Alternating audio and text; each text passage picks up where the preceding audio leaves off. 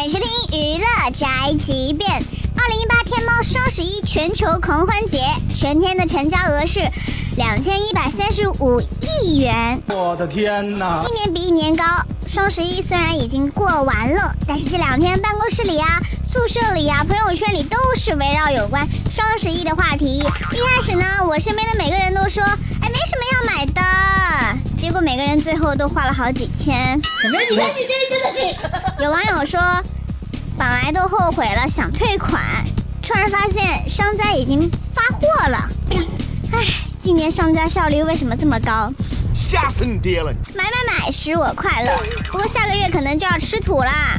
我在这里呢，提醒大家要理性购物，我们已经花完钱了。这就是本台节目和发来报道，以上言论不代表本台立场。